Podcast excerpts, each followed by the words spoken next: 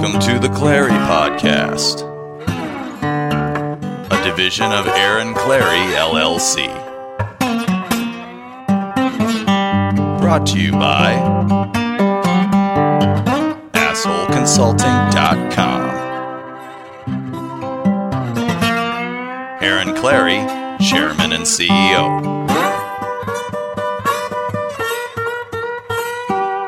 And now, your host, Captain Capitalism himself, the world's only professional asshole, Aaron Clarey. Greetings and salutations. Uh, you may have noticed the audio quality doesn't suck. That's because I'm back home, guys. The old captain is back home. And this is, now that I think about it, this is not only the first time I, I have, no, I haven't. Have I only been back two weeks? Have I? Holy shit. I don't think I've done a podcast since I got back. This is the first time I've done a podcast since I got back. And it's the first time I've done the podcast uh, in the new shed, the new recording studio. Oh, all of you made fun of me with my pastel colored, practically free Goodwill towels. But it turns out, according to that YouTube video, that if you want to soundproof something, it's four layers of towels. Works better than that $50 per square foot uh, overpriced bullshit that they got over at whatever the sound place is where Matt Baldoni knows. He goes there. but I'm I'm back. And uh, I had to use the uh, the recording studio uh, because it's 10 p.m. and everybody went to bed. The girlfriend went to sleep. We've been watching uh, Last Man Standing. Great show. Little little queasy at times. Little there's some really schmaltzy stuff they do occasionally, and you cringe because it's very swipple at sometimes. But then it is just funny and clever as all fuck. It is an absolute. It's a very family friendly show. It is not liberal friendly. It is not independent minded friendly. But then you you could tell you look you look over because the old captain woke up at 10:30. I wake up at 10:30, 11:30 at night. You look over, hey, you normal people, you norm, you normies, and I look at my normie girlfriend, and she's her eyes do- dozing, uh, you know, as if she was like in a liberal arts class that she didn't have to take, just just dozing at an 8 a.m. prerequisite liberal arts class about diversity. Wittgenstein, ah, ah, fuck Whitey, yeah, uh, and and she's losing it. You know, we're losing her. And then I got, hey, hey, hey, it's time for you to go to bed. No, I'm not, no, I'm not tired. I, I can go to, I can, I can do one more. I can do it. Look, this isn't Firefly. This isn't Cowboy Bebop. Uh, this is, this, you are falling asleep. You woke up at 6 a.m. You have a real job. You do that real commute thing. Uh, you go to bed. No, no, I can, I can watch one by No, you and then and then she falls asleep in the credits in the next one. Never makes it past the intro credits of the second one. Can do one, then the second one she can't make it. So then the arguing wakes her up. So then she actually could maybe make it into half a one. And then the next time around, we don't start at a brand new episode. No, we got to start in the middle. In the middle, because she thinks she never made it once. Never made it once through a second episode. so I tucked her off to bed. My tenants are probably sleeping. My neighbor's right next door. So we're gonna we're gonna see if I wake anybody up. This will be the the true test uh, to see if anybody gets woken up. Um, but yeah, it is good to be back. Uh, I wanted to thank the four gentlemen. Five gentlemen? Was it? Wait, no, we had more. That that's right. We had a couple couples. we had uh, Adam Piggott and the great one himself uh, sub for me. Thank you very much, gentlemen. You can visit Adam Piggott's site, Pushing Rubber Downhill. He has a podcast and everything. Though the guy's moving to Italy, it turns out. And then the great one himself. Nobody knows his name. He's mysterious. He's he's uh, no one knows who. Uh, but you can find him at the Cynical Libertarian Society. It's easiest just to Google that and you'll find it. Um, but also you can visit it, the site directly, which is the abbreviation for Cynical Libertarian Society. Cyn, C-Y-N, lib, L-I-B, soc, S-O-C, dot com. We had DT and the man finally come together like Jerry, uh, uh, uh, Martin and Lewis, uh, Bert and Ernie. They came back together and performed splendidly and hilariously as as always. Uh, they decided to break up like a 1970s hair band or 80s band, even though everything was wonderful and fine. and so they put together a great performance. Thank you very much. Hang on, I gotta turn this heat down. Hell darn it. I designed it too good. It's too insulated. Let's turn this down. There, let's turn the temperature down. portable heater. Designed it too well. I'm too good of an engineer. Should have become an engineer. uh, then we had also had Oshay, uh, Oshay Jackson. Uh, just go to YouTube and look up Oshay Jackson. Want to thank him for taking the. He woke up at a crack of a fart in the morning over in Poland. He's not busy or anything. He just does two videos a day, about 45 minutes each, and then uh, and then he's got that whole medical school thing. He's mailing it in. Then who was the one, two, three?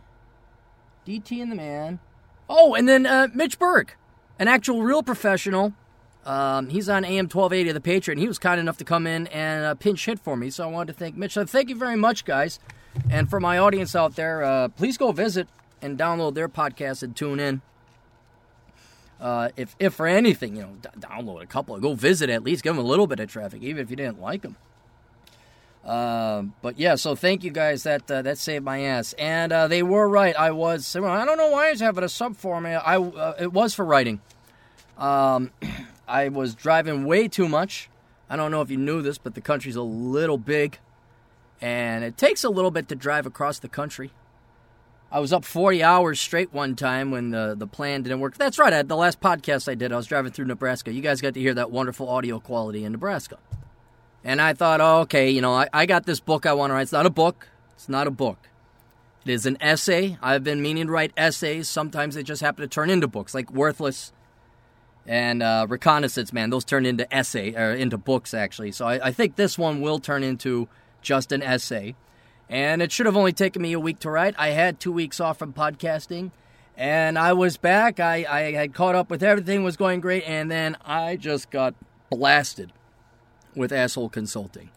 Um, by March 13th, right, not even two weeks into March, asshole consulting had its best week ever. I had a bunch of high paying clients, some lengthier, more involved videos where I actually had to research. Fucking yodel. You guys know Yodel. Yodel is that that uh, smart guy with the German name, and you all think he's like Florian Ulrich. He's like, oh yeah, I have the accent, and I have an IQ of 173. And um, he always asks these very involved questions I don't already have the answer to. Then I actually have to work. I can't just say no. Don't date your your sister's best friend. I don't have to give I don't have to give that advice. I actually have to be an economist to go research. I had a couple of those. One was way more involved. Didn't think he'd pay. He paid. And so uh, I didn't get any writing done at all. There was no progress on this on this uh, essay I want to write, except for doing a little bit of research on the title. The title I want to use is already taken, but I guess uh, titles are not copyrighted as long as they are not unique.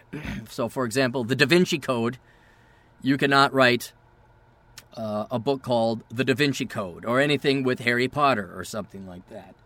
Uh, but it happened one night, or a walk through the meadows, or uh, uh, you know, thoughts to remember. Those kind of things can go because they're just common phrases in parlance that uh, that are so. Regardless, I made absolutely no progress, and uh, the stuff has been building up. I got you can hear it. I have a shit ton of stuff to go through.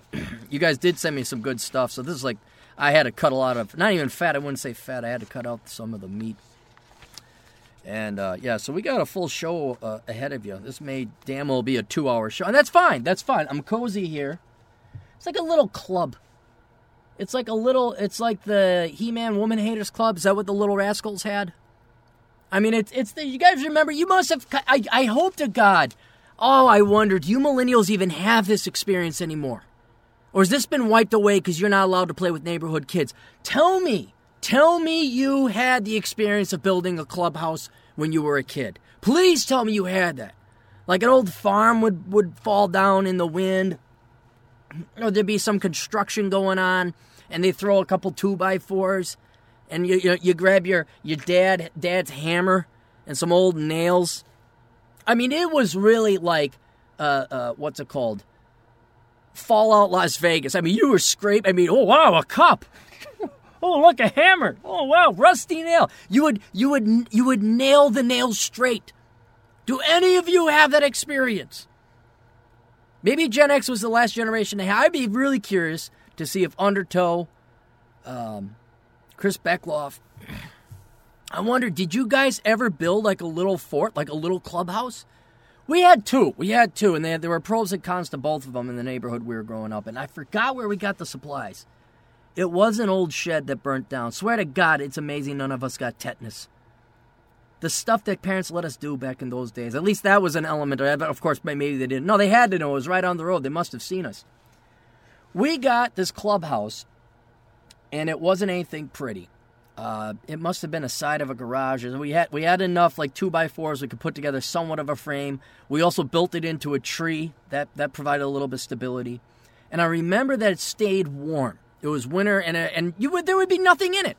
There was nothing in the clubhouse. And all you do is like, hey, do you want to go in the clubhouse? Yeah, and you would just go sit and be cold in the clubhouse, and you'd be excited, like, man, wow, it's cool. We're in the clubhouse. Oh wow, man, it's really cool here in the closet. It was. It was like being in the closet in South Park. It was this cool, rusty nail, jagged. You could cut yourself a million ways till Friday death trap, basically. And we just sit there. We even had like make, makeshift little benches, and we just sit in the clubhouse. Wow, man, it's our clubhouse. We'd stay warm. And then a good gust of wind came in and blew it over, and then we rebuilt it. But then somebody got a hold of a, of a window pane. Like, oh, cool, we can have a window in our clubhouse.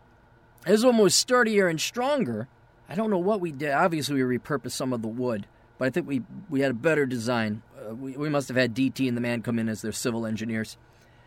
And uh, it was so good you could walk on top of the roof. We were kicking around maybe putting on a second floor, but uh, I, I think we didn't even have enough material. But we had a clubhouse, man, an actual clubhouse. We built a fort, not a snow fort, now, when the snow plows come in, you got that big berm of snow and you dig holes and you feel like you're a, a, a, a pistol rat in the Vietnam, Viet Cong rat holes. We had an actual structure that we went to. That was our fort. I, you don't even see them. You don't see them. Tree houses, don't see them. Now it's all professionally made. Did you really? I'd, I'd be curious. Make the comments below. You can actually comment on SoundCloud. I wonder if anybody make, makes clubhouses anymore. You're all too busy being right. You, you kids don't know any better. It's really your parents' fault. And I apologize because it's my generation now that are the parents. None of you got your BMX bikes. You're all driven all over the place. You got your phones. And, and you're being shipped off to one extracurricular activity or another. You got your soccer, then you got your baseball, then you got your basketball, then you got your football, then you got your gymnastics, then you got your baton twirling, then you got your, your whatever it is that's that's going on. You're not allowed to go out and have unstructured play. You're not allowed to go out and create your own games. We had Hit. Uh, Super Sucker, I've talked about that one. Monkey in the Middle, that's a standard. You guys all know it. Schmear the Queer, you guys remember that one? Seven years old. You don't know what a queer is. yeah, the guy, we're going to play Schmear the Queer. Who's the queer? I'll be the queer. Hey, let's smear him. You tackle the guy, and then the next guy's the queer. He didn't know what a queer was. Monkey in the middle. Is that racist now? Huh? Is that racist? Suck my fucking dick if you think that's racist, you fucking Nazis. Wonder if kids in Nazi Germany were allowed to have games, or was every word like, did the Germans have political correctness? I mean, they, they invented Nazi, they just maybe never got around to the language. Did people have to walk on eggshells and landmines to worry about the words they use? Oh no, he used schmear the queer. Oh, you could you couldn't play schmear the queer now, not because of the queer word, it's just too dangerous. Everybody's piling on top of the kid. That's good times, though. oh, you fucking kids, you so miss out, man. You have no idea what fucking fun we had in the 80s. No idea. I don't mean that like, it was a good time back in the 30s with Hoagy Carmichael and Louis Armstrong and Bing Crosby. Dang that, but those were, ooh, we cut a rug back then. No, no, no. We had great fucking times in the 80s. We had fucking everything. We had the freedom of the kids in the 50s with video games of the 80s. It doesn't even compare. The childhoods of today don't even compare to the super awesome fun we had. I'll even grant you this. Divorce even made it funner to be a kid in some regard, and that's because you had less less authority. There was only one parent. They had to stay at home, you know, cook something, do something. There was some element of home preparing still. It was that you couldn't afford to go out, especially in the late 70s and the early 80s.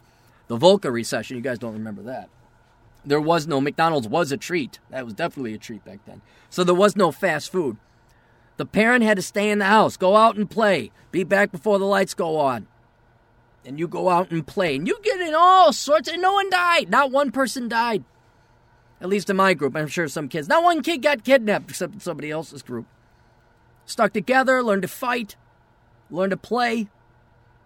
Oh, we, we found there was one in an apartment building. Uh, we found an old mattress. We all got lice from it, by the way. It was just great, though. We found this old thrown out mattress. Um, and somebody had left the door, like the emergency door, and I don't know why there was no stairwell. This door led to just a cliff straight down. Well, someone had left it open or unlocked. And what we did is we had moved the, the box spring and the mattress below, and we jumped out of the second floor story onto the bed. It was the greatest time ever. Not one person got hurt. Not one. My brother and I played rock. This is a great. You're gonna love this game. We would pick. We'd run down the, the sidewalk, and by the house was some gravel. And what you would do is pick up some gravel or, or dirt or rock, and you'd throw it, and you would try to hit your brother. Not really thinking this one through. Well, he got me. It's the only place I've ever gone to the hospital. Only reason I ever got stitches. Got three stitches right in my forehead. Brother ran in. I was gonna beat the ever living shit out of him. I think I was six and he was four. And he was hiding, and then the, the babysitter was, was crying because there's blood all over, but I was enraged. I want to beat the heck out of my brother. You guys missed that. Now you got your little phones. Oh, you got Candy Crush Saga? You got uh you got whatever it is that you play on the games there? You got your little your little what is it? The Swift? The shape, the shift? What's the Nintendo thing? Hang on, let's look this up.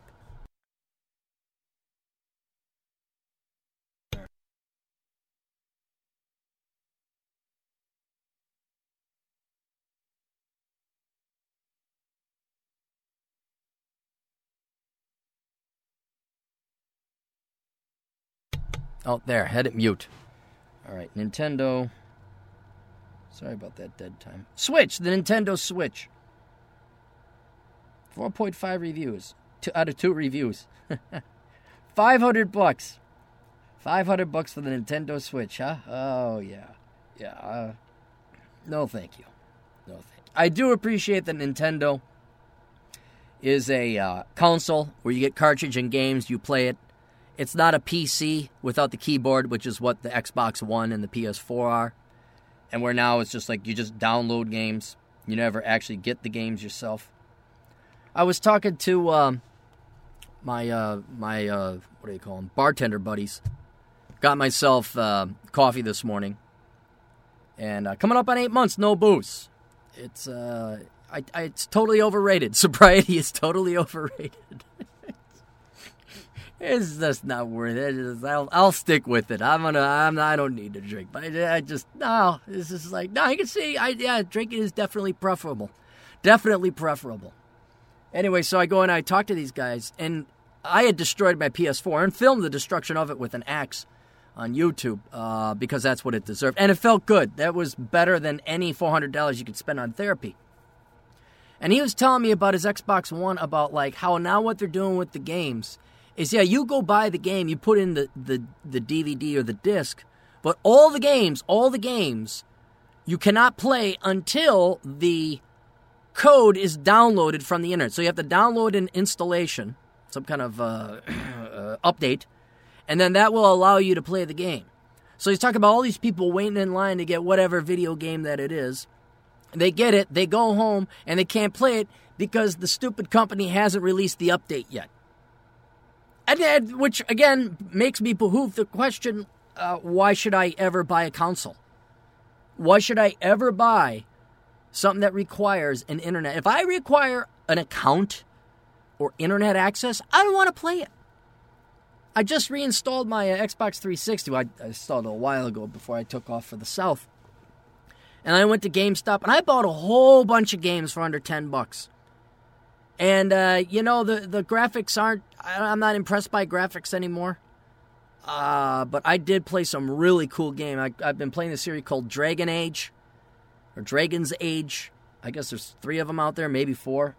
And uh, And it's all, if you can get over how they shove gayness down your throat, like, oh, this guy, I mean, it is, especially the latest one I was playing. Is it Dragon's Age 3? Whatever one I'm playing now, you you play a guy, and then you're talking to this cleric, and you cannot have a conversation like you, you have choices in dialogue which leads to other things that can happen into the game. So you know your your choices in dialogue have an effect on the game. There are consequences. And so this guy gets pissed off at me and he's now a rival. He's not an ally. He's a rival because i didn't want to sleep with him. I'm like oh that's good. Let's just shove gay shit down kids throats. Let's make them decide whether maybe they i don't know. Maybe they just want to go slay dragons we didn't have that shit in the 80s. No, you kids, you kids with your video games, and it's not that it's anything with video games, it's the goddamn adults fucking ruining it. Just fucking ruining it. I caught it on the tail end of my childhood with Captain Planet, but now, oh my god, you kids, they just can't let you kids be and play games. No, there's gotta be a social justice warrior message, some leftist message, global warming, gays okay. Fucking, what is it? Hang on what was it, Sesame Street? We don't have to talk about it. It's not on. There's, there's so much that happens. Sesame Street's coming out with a, an Asperger's or an autism Muppet. And again, my position on autism, I'm, I'm pretty sure it's real, but I'm also pretty sure 98% of your children are fucking faking it, or at least the adults are faking it because I don't charter children with that much evil. It's just the, the, the soccer moms and the trophy wives who are, my son's special too some fucking retard and he can't do shit and he's a lazy fuck which reflects upon our shitty parenting and me being a horrible mother but but that can't be possible it can't be that i'm a shitty mother or i'm a shitty father the kid has a disease he, he's got the autisms that's why it's not that i i ran off and got my master's degree when he was two weeks old it's, it's not that I was running to go get my doctorate and go to work and, and catch the bus while he was still attached to the placenta. I forgot about him. He was dragging and bouncing up and down on the slush. That's not the reason why he's got issues. He's, he's got a disease. It's the autism and the Asperger's. yeah, but in my day, man, in the 70s, we were like little kids. We had, you had Cookie Monster. You know what fucking Cookie Monster did? He ate fucking cookies. And there was the Count. You want to know what the Count did? The Count liked to count because he was a mathematician. Ah, ah, ah. Three bolts of lightning. And then what else? There was Grover. No one knew what the fuck Grover was. Yeah, maybe he was gay. God, was he a guy or a girl? You could never tell what Grover was, but you know what? We didn't say, hey, does Grover like dick or poontang? You know, we're just like, oh, there's Super Grover. He had the hat and the, and the cape. Super Grover. Bert and Ernie never thought gay. Not once did we think gay. Not thinking death, not nothing, until you fucking adults came in and ruined it for the younger kids today. Even Jim Henson with the Muppets, who obviously had to be some leftist hippie. There was no politics involved in that. It was just fun. You just had fun. Transformers, G.I. Joe. Get your BMX bike, go off some sweet jumps. Build yourself a shitty clubhouse. Hey, look, you can walk on it. We got a window. And now, oh my God. You want to talk about being plugged into the Matrix?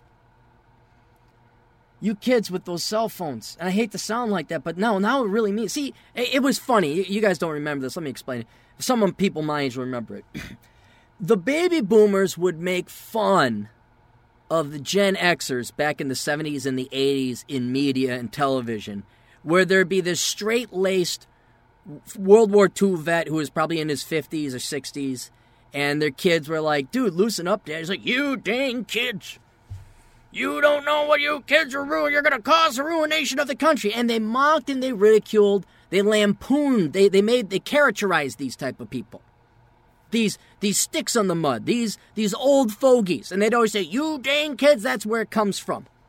Except the World War II generation, who says, "You dang kids, you don't remember what it was like in the Great Depression." They were fucking right. It was like uh, Senator McCarthy. He was fucking right. Then the baby boomers went on to become the shittiest generation ever. Until they bred, and then the breeding continues, and as I said, shit begat shit squared, which begat shit cubed. I, Lord knows to what level of shit, to what power we're going to get before this whole thing collapses, but we'll keep breeding as long as, as long as we can keep printing off money. But they were right. And I'm right here too. You kids have got to unplug from the matrix. You have got to unplug from these cell phones and the video games and the social network. I'm not saying don't do it. But my God, have I not seen a, a more blatant use of a, a, uh, a communications network to convey propaganda? Television, media, social media, digital. I mean, what the fuck? What was it? When We Rise? Did you guys see that? When We Rise had four shows? Complete flop. Trying to brainwash the kids? Now we got a kid with autism over on Sesame Street? Oh, he's just, oh, look at him. He's just being an old man. Oh, you kids. Uh huh, yeah. Until you guys grow up with divorce and dysfunction, and then you guys all have, what is it? What is the percent of kids that got autism or mental disorders? What, quarter of the population's on meds? 40% of women are on meds? Goes up with the younger you get? Oh, yeah, yeah, don't listen to your elders. Fuck your elders. They're just sticks in the mud. Oh, look how cute. Look how precious and quaint he is. Oh, you kids shouldn't listen to your online things. You should go out and play more. it's sad, man. It's really sad. Because I, I, I, have never forgotten what it's like to be a kid. And now a lot of my friends have a lot of kids who are about to be that age, especially some are in middle school age. And I just, that's especially, even late grade school, you know, that's where they, they realize just what a, a tortured hell school is. They start to realize it's all bullshit. They, they can't articulate it, but they just know they don't like school. And they go, how many more years of this?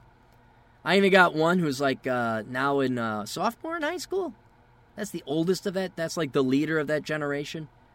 And uh, I thought, like, okay, look, they're going to listen to me because I'm not the parent. They're going to see the lifestyle I live and say, "Hey, he sleeps in till 10:30 and rides motorcycles and does all this fun shit." They're gonna, uh, they're gonna know it's. They may not agree with me, but they might listen. You know, I might be able to get their ear. And you know what's sad? These kids are so beaten between the divorce folks, the bullshit on TV, the the mind-numbing crap on social media, but the worst thing is going to that goddamn mental prison called school. They just don't have the energy anymore. I've talked about it before, maybe not here, one of these days maybe I'll write a post to help teachers. But a lot of these teachers are like, oh, how do I get kids to pay attention? And I'm sorry, by about the fifth or sixth grade, they're gone forever. Like there was this this chemistry teacher I had in, in high school, and in hindsight, he was brilliant. Uh, but I had been in the system for what? I was 16 or 17 years old by that time.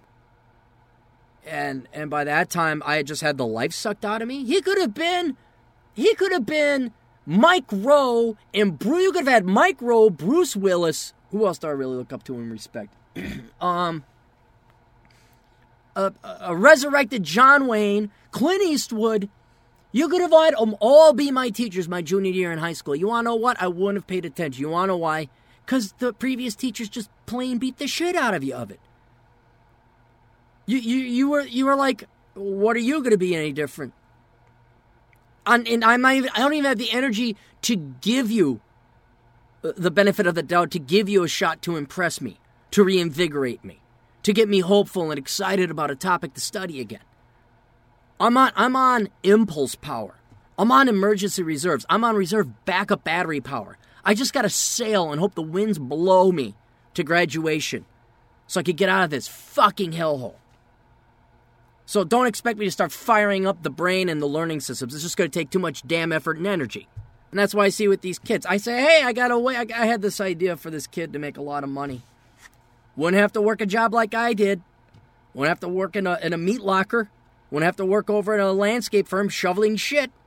Wouldn't have to do landscaping or, or laying sod or putting in retaining walls. Wouldn't have to wash dishes. Had this great idea. Could work from indoors. Uses modern technology. Nothing. Absolutely nothing. Even in the field the kid wanted to do, and you just look at the kid's eye and you're like, ah, there's nothing left there. There's no one to talk to, is there? I mean, and, and I understand. I understand. This is not necessarily the kid's fault. But that's happening with a lot of kids. This other kid, uh, a buddy of mine had her 45th birthday, 46th. Brought her daughter. And we like the daughter. The kid's really cool. We enjoy her company. She's kind of funny. But you could just see she was just dying. Just wanted to fall asleep, falling asleep at the table. Yeah, how's school? Boring. It's like, yeah, that brain is being destroyed. She's one of those that just gets straight A's for the sake of getting straight A's because her mother wants her to. Brilliant kid on top of it, but not not an excitement, not a passion. The kid, and that's even worse. Like you have the capacity to get an A, but the entire time you're just going through the motions, getting the A, get your folks out of your ass. You never never actually take the time to figure out, wait, do I have an interest in this? Do I have an interest in chemistry? Do I have an interest in physics? Shit. I love physics. I love the concept of nuclear engineering, which ironically had a lot of basic chemistry. I love the concept of how you could extract so much energy and calculate it out of, you know, doing molar conversions. I could make bombs uh, with with household chemicals. that was cool. But oh no, no, no. Uh, you wouldn't you wouldn't know like oh maybe maybe these are hints. I should go become a chemist. No, then then also it takes like you know economics, which is a, which is a real sly. It's like oh wow, this has some practicality and it's very interesting. Maybe I should become this. It's like no, you should have become an engineer. You should become an electrician. You should have done something else. Oh well. Anyway, it is the Clarey podcast. I'm glad you're here. Uh, let's talk about Cowboy Bebop. I had someone reminded me of Cowboy Bebop, which, by the way, next year turns 20 years old. So, for those of you who know what it is, now you can feel really old. So, I put a picture of Spike and Vicious at the church, where Vicious has the sword up against Spike's heart, and Spike has his gun trained on Vicious's heart. And if you don't know what that is, that's all right, because that's why I'm telling you. So, I put that up on my Facebook because I was curious. I'm like, okay, most people, they got to know about Cowboy Bebop. They have to know about Cowboy Bebop, the one Japanese anime that doesn't fucking suck dick, which is almost true. The vast majority of anime, and I know all of you out there rolling your eyes, oh, Japanese animation, girls with skirts who are prepubescent, oh yeah, and you think creepo, and you have every right to think that because, at least today, you look at it, you're like, Jesus Christ, what the fuck is this? But back in the 70s. Let me see how old. Let's test your old school now. Tranzor Z. Any of you remember remember the uh, pre uh, Voltron? Well, you remember Voltron, but how many of you remember Tranzor Z? Yeah, Fist of the North Star.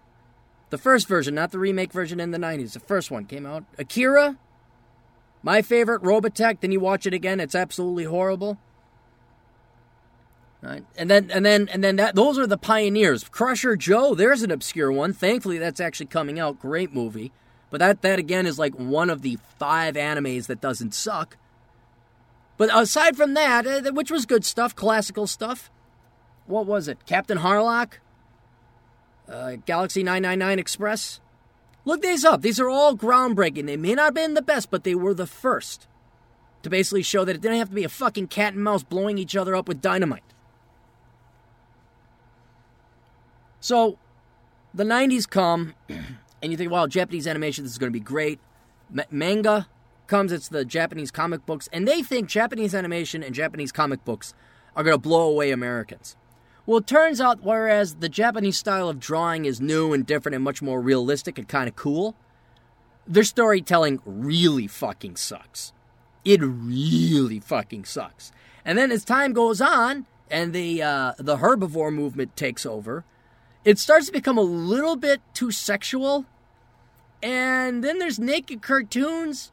And then there's uh, uh, little girls dressed in, in skirt outfits. They're dressed like Catholic schoolgirls, but they're not the hot college age ones. They're like 12. And then you're like, oh shit, I don't want to have anything to associate with this. It's like MGTOW. There was something really there at first, and then it got weird and gross, and you want to have anything to do with it after that. Kind of like that. So then, not every once in a while, I'll give an anime a shot. I'll, I'll try something like Samurai Champloo, who's directing it, Wings of Honneamise. Uh, what was um, there was one John Ratzenberger, Cliff Clavin of all people, did the voice for a couple of them. Um, oh, what was it? People are yelling what it is. There was a director, Princess Mononoke. So there's some good ones that come out, um, but they're rare. Ghost in the Shell. There's a movie coming out called Ghost in the Shell based off of a reasonably good anime called Ghost in the Shell. But for every one of those, there's 20, 25 weird ninja girl kicking Catholic prepubescent pedophile shit going on, and then that just ruins it for you. And then you don't even want to be associated with Japanese anime because you don't want to be associated with pedophilia. 1998, Cowboy Bebop comes along. Now, I know all you guys, if you like Firefly, think, oh, Firefly's great and groundbreaking. Honest to God, Joss Whedon must have seen Cowboy Bebop and based it off of that because, surprise, surprise, this may sound familiar to you Firefly fans. Um, it takes place in space a couple hundred years from now. I think the, the date is 2400 or so. The planets have been colonized, and uh, and uh, these guys are bounty hunters, and they uh, work whatever jobs they can, and they run into hilarious antics. And you fall in love with this misfit, ragtag, patchwork band of family of rejects. They all kind of find each other through trials and tribulations, and this guy's crew grows. Or it's actually well, there's two guys. It's it's Jet and Spike. Well, anyway, so they take on a bunch of vagabonds and orphans and, and a dog. And all of a sudden, there's a family you're, you're really attached to, and there's a dark, seedy past to the to the hero, and it becomes one of the best, not one of the best Japanese animation ever, ever. They put Americans in charge of the music. I don't know who directed. Well, I know who directed it, but I'm surprised it's the Japanese people that wrote it because it makes sense. You don't have a dog turning into a robot fighting Godzilla in the Pacific for some reason, and no one really there's a big, big plot gaps involved. But it's just brilliant. It's brilliant. And like Firefly, ends way too early. And so I post I put put this picture up. I say, if you don't know what this is, you are missing out on a piece of culture and literature or, or art that rivals Casablanca, Die Hard, and Atlas Shrugged. And not only did everyone who thought like I was crazy, like, oh yeah, how dare you, it's blasphemy, nothing's better than Casablanca. Damn well near 80% of people had no idea what I was talking about. And I'm like, honest to God, this is worse than Marcus Brown not seeing Die Hard, Indiana Jones, Back to the Future, Star Wars, because that's just one guy. But when 80 to 85% of you have not seen Cowboy Bebop, I, I just like, what, where, really? This didn't get through the through the, the net? You didn't you didn't like identify this one didn't come highly recommended by people? So, what I'm recommending you do go online, see if you can't find them. If you want, buy through my Amazon affiliate program. All right? You know, oh, I just run them instead. I know, I know, but I'm just recommending you buy them because you're going to want to buy them. You got to watch the first four episodes, which I think will get you past where they get the dog. Once you get the dog, here's the Cowboy Bebop challenge, and no one's ever passed it. If you watch the four or three episodes up until the point they get the dog, you will not be able to not watch the rest of it. You will binge on the rest of it. Because that's when they hook you. That's when they got you. Because then the family, the team is formed. You may have found it weird. I admit it's anime is a little bit different art form. Just just get to the dog. Promise me that. Ein is his name. His name is Ein, the German word for one. His name is Ein. He's a Welsh corgi. And when Ein comes on to the Cowboy Bebop crew, I guarantee you, you will not be able to not watch the rest of it. If you don't want to invest that much time, that's fine. There's a movie called Cowboy Bebop the movie. And the movie, you don't need to know what's going on. You don't, you don't need background. It's a standalone movie. You'll get a lot more jokes if you watch the series first, then watch Cowboy Bebop, the movie, because it, will tell you a little bit of background. But it, it, it if you want to watch just a good, solid, straight up movie, watch Cowboy Bebop, the movie. And that way you don't have to get acclimated uh, to the crew. You'll see, and that is on par. I even see, the movie's really good. The movie's great, um, and kind of like Firefly.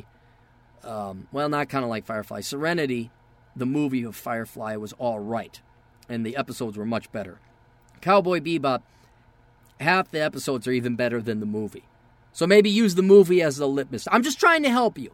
If you're bored, you don't know what to do, go watch Cowboy Bebop the movie, and then see if you can't go buy the DVD sets through my Amazon affiliate program, nonetheless. All right, what we got? Oh, maybe we'll do some sponsors. All right, we already talked about my Amazon affiliate program, so go ahead and do that. Uh, we have my books. You can buy those through my Amazon affiliate program. Yes, I get a little bit more of a cut on top of it. Uh, but my books include Reconnaissance Man. That's for kids who don't know what they want to do after high school. Or a lot of you kids, you don't know what to do after college. Matter of fact, if you don't know what to do and you're thinking about going back to college, you don't know what to do for a career or a profession, please go buy Reconnaissance Man and then please go read it. It's available in paperback, Kindle, and audio. All right? It will save you decades of life. If you read all my books, you will save 70 years of your life because most people waste 70 years of their life. I will I will set you back. You will time travel. You will make up for lost time. You will be 5 years old again, but you'll have the intelligence in the brain of your 25-year-old self. So please go get Reconnaissance Man. We got the Black Man's Guide Out of Poverty. That's for any black men who demand better. That's how simple it is. If you are a black man, you are sick of poverty, you are sick and tired of being told you can't do this because society and white man, all this other crap. When you want to take your life into your own hands, like in a good way, and do something, not not kill yourself, but like actually lead your life because you demand better. Get that book, read it. Paperback and Kindle, it's in Kindle, so if any other black people that see you read it, don't kick the shit out of you. We got Bachelor Pad Economics, that's for any man or woman brave enough to read it. Is the financial advice Bible for Americans. Unfortunately, God Almighty, was it Lauren Southern's book, the 90 page pamphlet? and now, is, is it her or somebody else that's going to go work for the Trump administration? I'm sure, I'm sure they got by with the brilliance they put into those 90 page pamphlets. Anyway, if you want a little bit more, you want something a little bit more practical aside from titties and hair, go get Bachelor Pad Academy. Yeah, I am pissed. I am pissed. I am. I'm not jealous that the. I am pissed because what didn't? Wasn't there a kerfuffle with uh, Glenn Beck and it was it Tomi Lahren? Some gal went on the View, and she didn't perform up to uh, Dirty Uncle Glenn Beck's standards. This I, I I mentioned it on Facebook or Twitter or whatever it was. I'm like, this is what happens when you old patriarchs of the conservative libertarian non-leftist movement think with your small dicks and not your big dicks, and let unpolished, I don't want to use the word unrefined, uh, novice would be a better word. I don't even necessarily hate, I don't hate these people. I, and I champion them, I advocate, yes, use your looks. But this is what happens when you take inexperienced, novice, pretty girls who did none of the lifting, none of the rolling on the mats, none of the jujitsu, and you throw them into a competition with leftists and liberals. You throw them into the den you it it's and we're the ones accused of treating women poorly. We're the ones accused of discriminating against women. No, we discriminate for women. All you guys is, oh, they're cute. I mean, you rarely are going to find a girl that has the intelligence and the looks. They're out there. They're out there. But uh, you're you're very unlikely to find them in the millennial generation. And it has the and look, I'm not saying they can't even become intelligent. They can. It's not even intelligence. They have a, an intelligence. It's wisdom and experience and knowledge. Right? Oh, I trust Ann Coulter or Michelle Malkin or Condoleezza Rice way before I'll trust Millennial Millie. But that's right. It's not about politics, is it, you horny, desperate thinking with your small head conservative patriarchal males? You want to bang Millennial Millie, right? You want to bang Lauren Southern, and that's why they get so much street cred. Oh, nothing changes. Absolutely nothing. Anyway, so for my listening audience, uh, certainly go and look at Lauren Southern. Certainly go and look at Millennial Millie. Go and look at uh, Julie Borowski. Please do. I'm not saying don't. Enjoy enjoy the view. Uh, but if you want to actually learn shit, you want to be on the cutting edge? You want to learn some philosophy or economics or financial planning or strategies that are just not taught? You're not going to get it. You're not going to get it from Millennial Millie. Get my book, Bachelor Pad Economics. While you're at it, also get Worthless.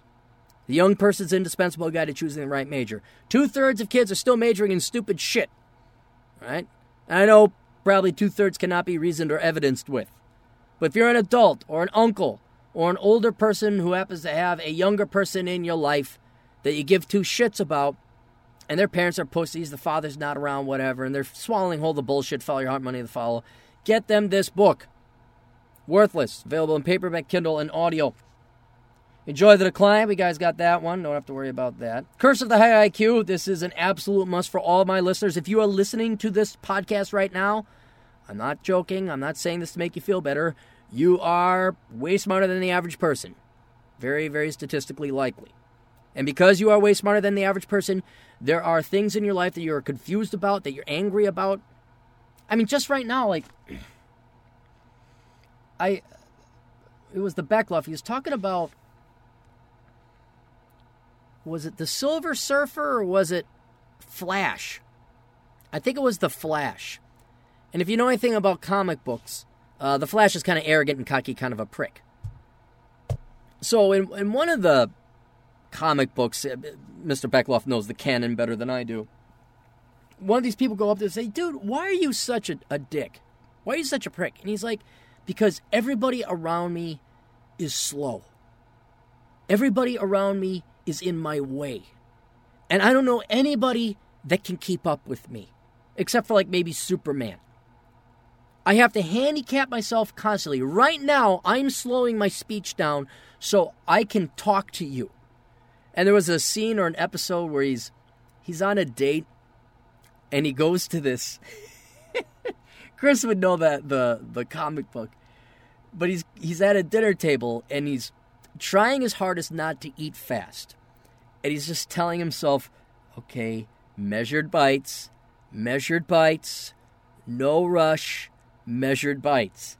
Eat slow.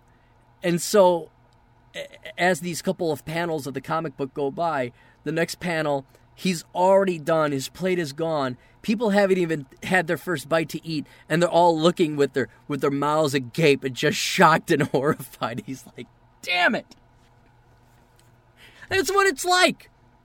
I, I mean, I realized this more as I was driving. Like, people just drive slow for no fucking reason. I don't mean to be this hacky bit about driving. This isn't what I'm talking about. If you look at the highway, people are driving slow because they're dumb. Or maybe they're not dumb, but they're dumber than you. They got nowhere to be. They don't understand the concept of finiteness. Uh, I, I, I am acutely aware of my finiteness. I'm acutely aware of my mortality. That's why I like to pack shit in. I eat super fast. No one has met me that eats faster than me. People say, I eat pretty fast, but not as fast as you. Yeah, why? You want to know why? Because there's no fucking reason to sit here anymore. Let's get the food in our system, have the enzymes attack it, and let's get the fuck out and do something. But people are like, oh, let's sit and enjoy this meal. I'm like, my food is getting cold. You people are sitting there, you're talking in between each bite, you're taking these little, little faggoty, little micro, little, little fucking limp millennial size, hipster dick size biting, gnawing on it like a fucking squirrel does, and not. It's like cut off a sizable piece, put it in your fucking mouth, chew it 10 times, swallow the fucking thing, and already have that piece of shit next bite ready to go. You need to masticate your food. Oh, is that disgusting sounding word? I hate that. That and salve. Salve and masticate. Two two words who, whoever came up with them should be beaten. You need to chew your food. Can you even taste the food? Yeah, can you taste fucking life falling through your fingers because you're fucking wasting your time lecturing me about the speed I'm eating? Sitting at a table for fucking two hours? Unless the conversation's very good, that I can understand. But if we're just there to eat, and we're on our way to a hike, on the side of a road having a subway sandwich, people fucking taking time to to to what's the word? Not salvage, appreciate, savor. Try to savor my ham and cheese subway sandwich. Eat the fucking thing and let's go. The sun is going down. Nobody thinks like that except high IQ people. So if you feel like the Flash, if you feel like me eating, if you feel like, why the fuck people don't get this? A crisis, a problem or crisis hits, and you're already five steps ahead of people. You're making decisions because you know that going down this road is going to lead to that thing, and they're not going to think that oh the door would be locked and we have the keys. That guy's going to have the car. This guy won't have the car, but we have to get fuel because that car's thing's broken down. Then we got to get to the mechanic. You you got that down in about two seconds flat, and you're already barking orders. And people they're like, what, what are you talking about? Well, don't we have to? And they're like, they're still on square one after you explaining it to them for two minutes, of which you don't have those precious two minutes, if everybody just shut the fuck up and did exactly what the fuck you told them to do, the problem would be resolved and the sun wouldn't be down and your car's battery would be working fine and you'd save yourself a $300 towing bill? That's the shit I'm talking about. That's the shit that's in this book. That's the shit that's in Curse of the High IQ. There's no there's no solving it. That's in the book too, where it's like, yeah, here are the problem. It is a curse of having a high IQ. Right? It's dealing with the inordinate number of normies that just slow the fucking world down for you. That do not allow you to achieve your best because no matter how smart and fast and good you are, you still have to rely on other people in this world to get your shit done. And the incredible just you want to mass murder all these fucking sheep type of frustration that comes with it. It teaches you how to not kill them and how to breathe and how to accept. Oh, first, it teaches you to identify that problem, which I hopefully explained in this little bit of a rant. Uh, but then it goes on to identify other problems you might have. Because right now you got all these problems, you don't know what the cause is. You just think, oh, that's the way the world is. I explain it to you. And then some of them have solutions. I tell you, well, here's how you solve it. Some of them don't have solutions. Yep, nope. People are going to keep driving slower in America because we are getting dumber.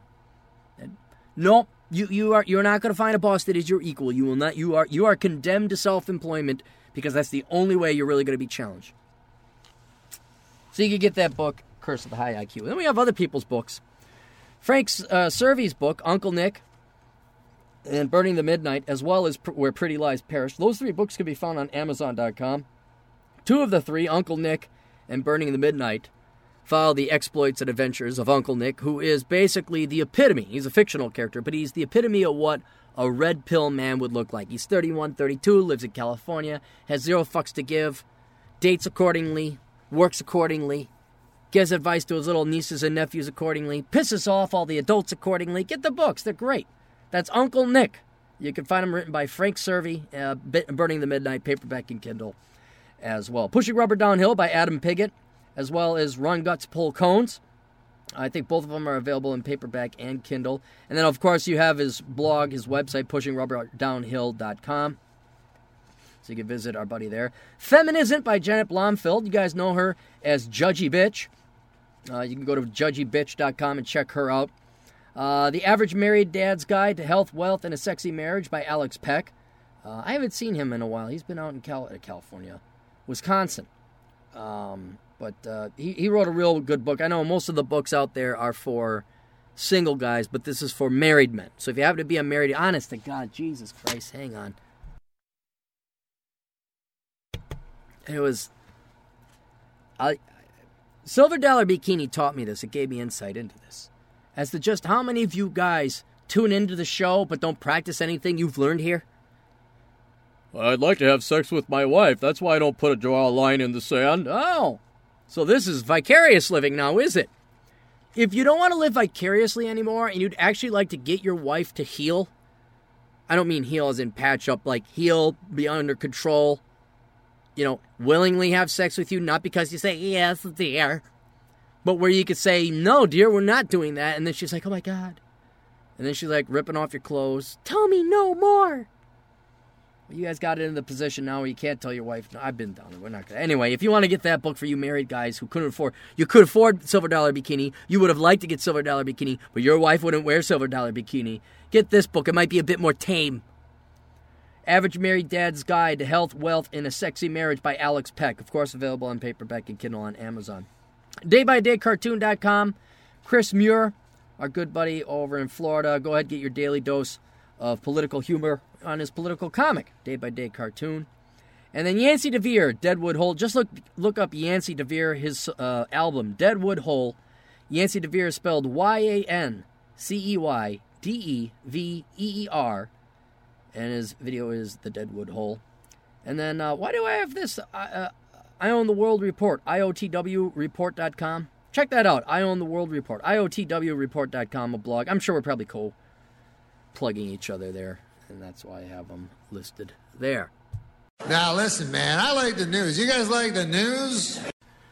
Oh, what do I tell you, boys? It's just so typical. Just why are the pretty girls the ones that are given the money and finances to get into horses? I mean, she was pretty. At one time, she was hot.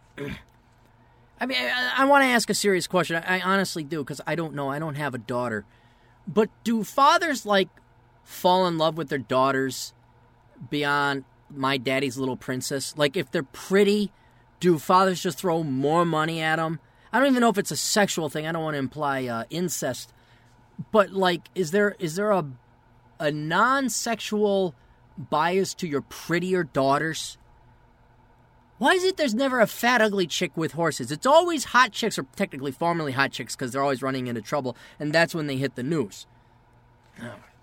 Equestrian switches to law, piles on debt. This is from a paper in Seattle. Rachel Sindorf walks in Pioneer. Oh, she's uh. That's the. I had to copy and paste it because when you um, if you try and print it off, you get a thousand pages with the comments. Not to mention a ton of ads I don't want, so I just copied and pasted. Uh, Rachel Sindorf is borrowing to complete law school after spending much of her 20s working with horses at stables in the U.S. and Europe. Her cha- challenge is to manage manage the fresh debt from school, as some as, as and some old ones as well, while preparing for a new career. So she's got debt. Imagine that. Working with horses has debt. Uh, by George Erb. Rachel Sindorf admits she's a latecomer to the professional career ladder after spending much of her 20s working with horses at stables in the United States and Europe. Now, okay, if you're working, please tell me you saved money. If you're working, that means you're getting paid, right? So stupid, naive Aaron's going to assume that Rachel Sindorf had saved up her pennies and dimes. She loved the work, but the pay was modest, and it was a pretty rough lifestyle, Sindorf said. Well, that's probably because of the patriarchy and the wage cap, right? See, you should be paid as much as a chemical engineer because you want to work with the horses. The horses. I want to play with the horses. Now Sindorf is back in the Seattle area where she grew up and laying the groundwork for a legal career by working in a field and going to law school. Is there even a T1 law school in Seattle? Is there? Hang on, let's look this up. I brought my cell phone. Like I said, I don't have internet access down here yet. Let's look at the Tier 1 law schools. Tier 1 law schools. Tier 1 law schools. Remind me to tell you guys. Well, you can't remind me because I'm doing this podcast here. Oh, yeah, I got to turn off that. There we go. Remind me to tell you about the stash of scotch and bourbon my girlfriend got for her birthday. Holy shit, did I choose the wrong time to stop drinking? All right, here they are. Top one. Uh, organization uh, Stanford Law School, number one. Yep. Okay, you just just give me the whole list. Stanford Law School, Yale, Connecticut, University of Pennsylvania, Pennsylvania, Harvard, Massachusetts, University of Virginia, Virginia. Duke, that's North Carolina. There's an advertisement. University of Chicago, Illinois. University of California, Berkeley. Columbia University, that's New York. University of Michigan, Michigan. New York University of Law, that's New York. Cornell, that's New York. I thought that was in Iowa. I think that was in Iowa. Northwestern University, Chicago. Vanderbilt University, Nashville, Tennessee, University of California, Los Angeles. Was there more than 14? Texas, California, Georgetown, Massachusetts, Washington. Oh, that's just the name. It's in St. Louis, Missouri. Displaying 1 through 50 list- listings. Our sister's not in Tier 1. William and Mary, Virginia, Notre Dame, Indiana, Davis, University of California. Boston, Massachusetts. Emory is in Georgia. University of Iowa is in Iowa. North Carolina. Washington and Lee is in Virginia. University of Alabama, Alabama. Baylor is in Texas. The Michael E. Moritz College. hey, are you uh, looking for an extracurricular exciting career? Come to the Michael E. Moritz. That's in Ohio. The George Washington University of Law, District of Columbia. James E. Rogers, Arizona. Law University, Georgia. That's the top 50. She's not going to a tier one, which means she shouldn't even be bothering attending at all. So she's going to some shitberg university or, or the School of Fuck You Law over at Seattle. Uh, is back in the Seattle area where she grew up and laying the groundwork for a legal career by working in the field and going to law school. The 34 year old, oh, pre- that's that's prime wall time. Like you're you you haven't made contact with the wall, but your nose is one atom away from hitting it at 34. You are you are going full speed. You have achieved maximum velocity. You will not be going any faster right now at 34 before you hit right into that wall. The 34-year-old Bellevue residents have few assets. So how do you not have assets after 20 years of work? Well, I guess not 20 years, but 15, 14 years of working. And her professional aspirations are forcing her to take on tens of thousands of dollars of debt. Oh no. So when she saw the Seattle Times a chance to get free financial planning advice, she seized the opportunity. Free advice, why not? Oh, I don't know.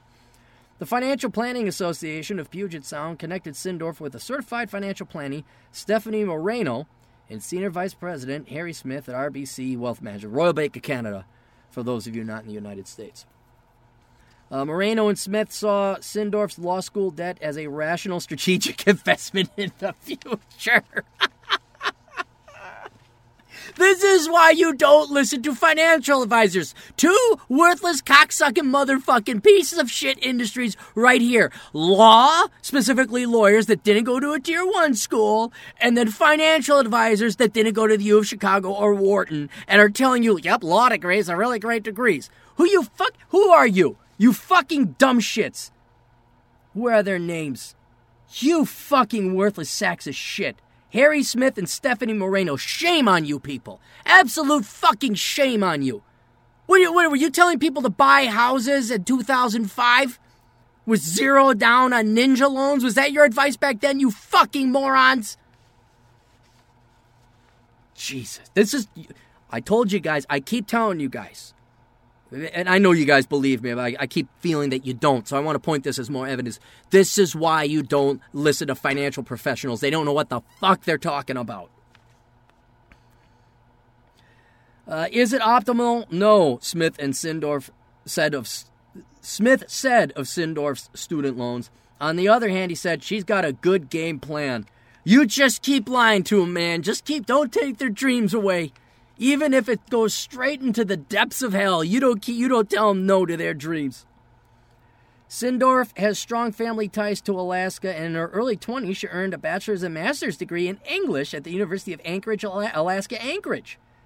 Well, they must not speak English up in Alaska. They must speak Russian. Stupid cunt. Da da da da da da. Stupid cunt. Stupid cunt, getting her degrees in English and getting a master's. Stupid cunt, moving to Europe to play with horse shit. Stupid cunt. Ba ba ba ba ba ba ba. Smoke a blunt. That's Close Your Eyes if you want to look that up. After a dispiriting stint as a technical writer, stint Studied six years in fucking college to not write, to pull off a stint.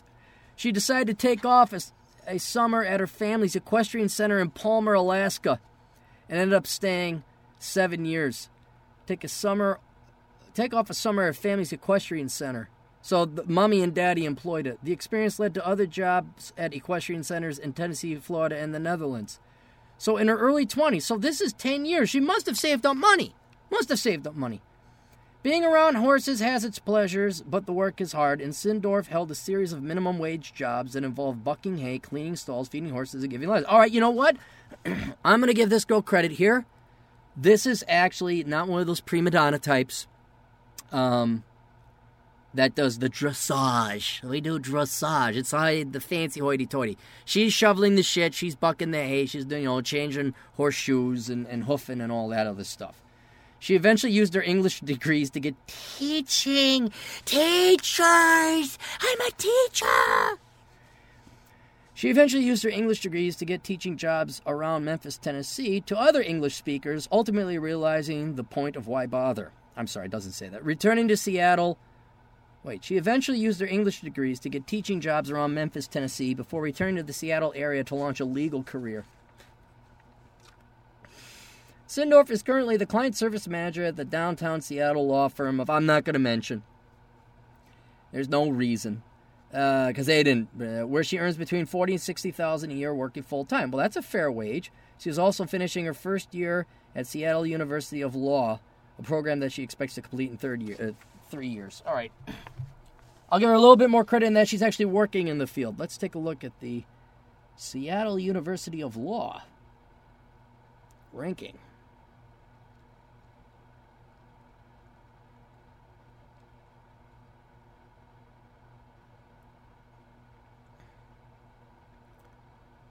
Uh, rankings and LSAT. Seattle University of Law located ranked 137th. oh, employment rate of graduates 74.2. Acceptance rate 64. Oh god. Oh, it's maybe not in a strip mall. To finance her studies, Sindorf is borrowing about twenty-one thousand a year at an interest rate of five point eight four percent. That's not that's not bad. That's not bad. By the time she graduates, she can expect to owe about sixty-three thousand in principal alone. How how is it? Is currently the client service manager, and this you know, and you're earning forty to sixty. Let's say you're earning fifty grand. How is it? You're borrowing. Do you need it? Okay, to finance her studies so is this in addition, like you're paying the rest of the tuition? Like is twenty one thousand a year the full cost of the tuition? Um, because that's pretty cheap. Law school. I still wouldn't go to law school. That's pretty cheap law school. Uh, or is it that you're making all this money and after spending every penny and dime affording tuition, you still need to borrow twenty one thousand? Principal alone. Even at that level, her debt will be less than that of many of her counterparts. The average debt of Seattle University law students with loans graduating in 2015 was 137,000. All right, she's doing it all right. We can't hate her that much, guys. She's doing it all right. She's paying off as it goes. So so it is much costlier. So that's what? 140 divided by 3, 340, 45,000? 45,000 a year. Although young attorneys at large firms often pull down six figure salaries, compensation for other lawyers is far more modest. The median starting salary nationwide for attorneys who graduated in 2015 was 64,800. Well, if she's making 64,000, why. Sindorf has other debts. She owes about $7,100 on her car, a 2008 Nissan. How do you have a loan on a 2008 vehicle? Did you not save any money? Did you not save any money in the past 10 years? Why do you have consumer debt? She also has two credit cards with outstanding balances. Sindorf is carrying about 6200 on her Bank of America card, while her Capital One credit card has an outstanding balance of 12 So she has 14 grand, 14 and a half grand in debt. Fortunately, Sindorf is able to control her living expenses by collating the cost of her Bellevue apartment with her boyfriend she has nearly 2,003 bank accounts and credit unions. Sindorf's biggest asset is a Roth individual retirement account, which she opened 15 years ago at her grandmother's insistence. Her grandmother, an Alaska resident, lifetime long saver, took the then 19 year old Sindorf to an Anchorage bank and opened up the IRA with $500. She told her granddaughter to deposit $50 a month in the account no matter what. Sindorf recalled. Sindorf complied, and the account balance is now more than 14000 Oh my goodness! 14000 Moreno, the financial planner, urged Sindorf to pay off her costly Capital One credit card, which has a 23% interest rate. But that's math! And the maths are hard. She has a master's degree. She shouldn't have to math. Moreno, the financial planner, urged Sindorf to. Da, da, da, da, uh, its interest rate is by borrowing against her Bank of America credit card, which is only 15%. How about you work two fucking jobs and just work it part time so you can work up the money to pay off a car and never have to pay debt? Is that a fucking. But then I can't party! I can't get my expensive Seattle coffee! Sindorf was also making accelerated payments on our loan. There we go, which has a low interest rate of 2.99%. Moreno's advice was to make only the minimum payments on their car loan and instead use the money to first pay down the high interest credit card. Sindorf made the switch. I don't know how you didn't know to do that beforehand. See, I'm operating from the perspective that you pay off your monthly, your, your credit card balances monthly.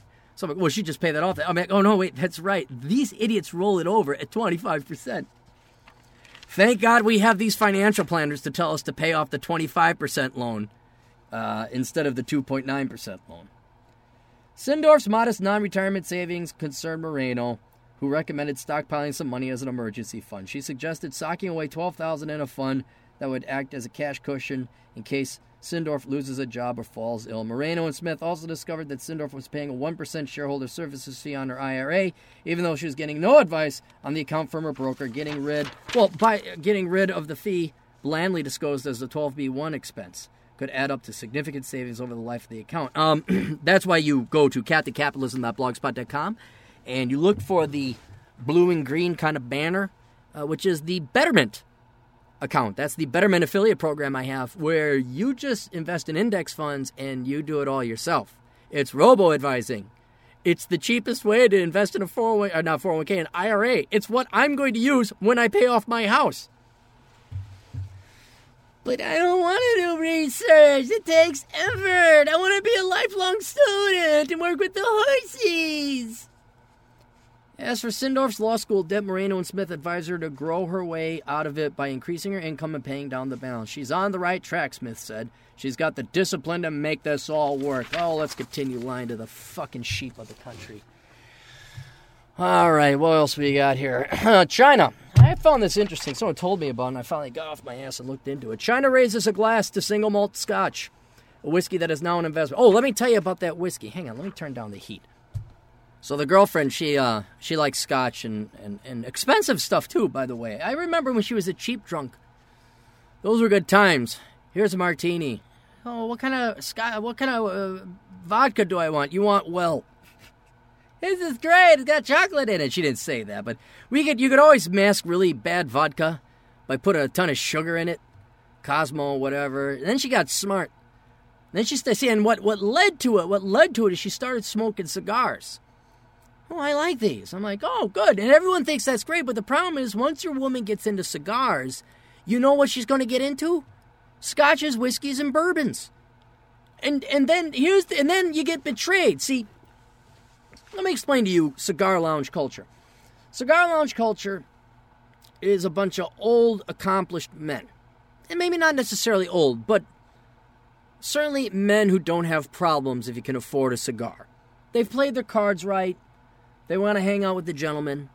Um, they enjoy good conversation. High IQ. If you're high IQ looking for a place to go, go to a cigar lounge.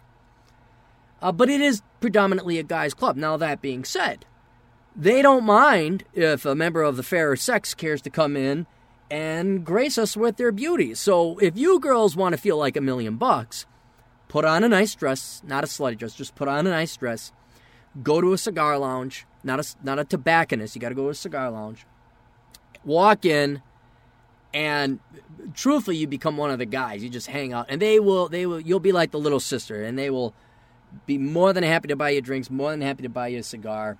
Uh, and you will maybe find yourself a rather well to do 30, 40, 50 year old man, or, or older if you happen to be older. Anyway, so I bring in the GF to my, my cigar lounge. Mine. It's my cigar lounge. Just like that's my bar down the street. Then there's my cigar lounge over in St. Paul. And they all know me.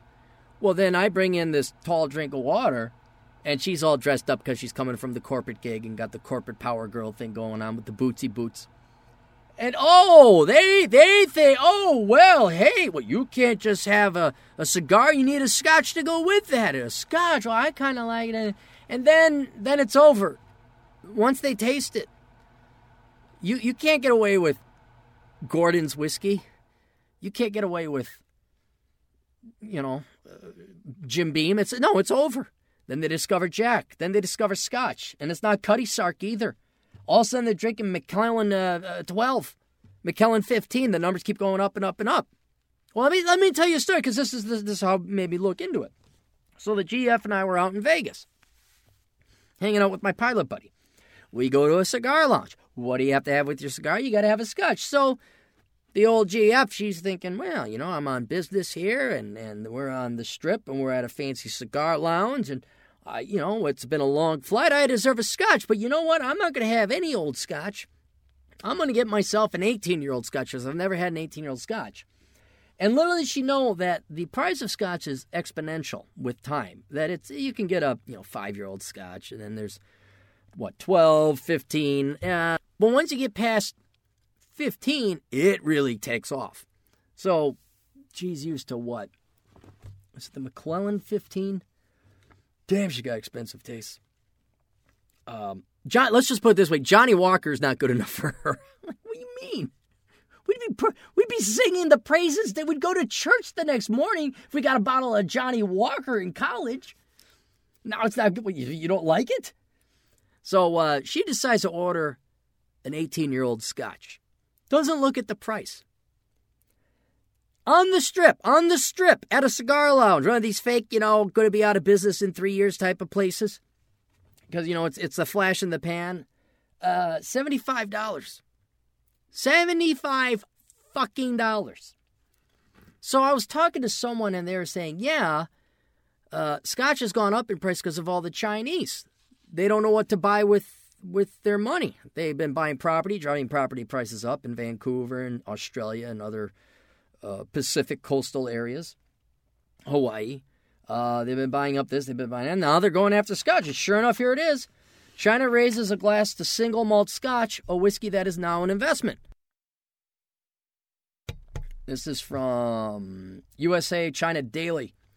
Make China's a single malt. The supply of coveted single malt Scotch whiskey can't keep up with the world's demand, and it is countries such as China that are driving a lot of that thirst. The Platinum Whiskey Investment Fund, boy, I should have gotten in on that deal, which is based in Hong Kong's special administrative region and holds a collection of single malts valued at 5.65 million saw a 26% increase in the value of its top shelf stash over last year. The fund, which premiered in 2014, has a portfolio of more than 7,500 bottles of single malt scotches.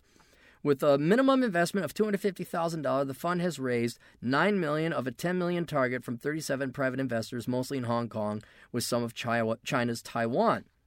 No, no, no, that's all. See, it is from China Daily. Sorry, China Daily, it's Taiwan. It's not China's Taiwan. It's not your Taiwan. It's Chiang Kai shek's Taiwan. And our U.S. Navy says so.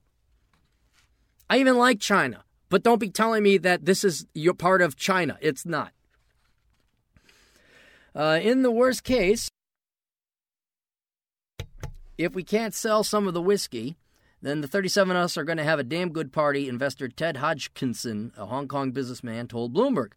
And this week, Platinum announced that it would pay its first dividend. We hope to announce the dividend in the next three months. We're looking at a 5 to 10% dividend.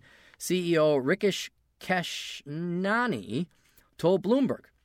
Our target return for our investors is 15% to 10% net per year. Well, you're, you're, it's purely speculative. Even though I'd be against something like this because there is no cash flow involved, you're just hoping the price of scotch goes up, which it has. Um, it's not like these scotch bottles are like cattle and they mate and little scotch bottles come out and they grow into big scotch bottles. According to the fund's perspective, the price of investment grade whiskey rose 292% from 2008 to 2012. The investment grade Scotch Whiskey Index, who knew there was such a thing?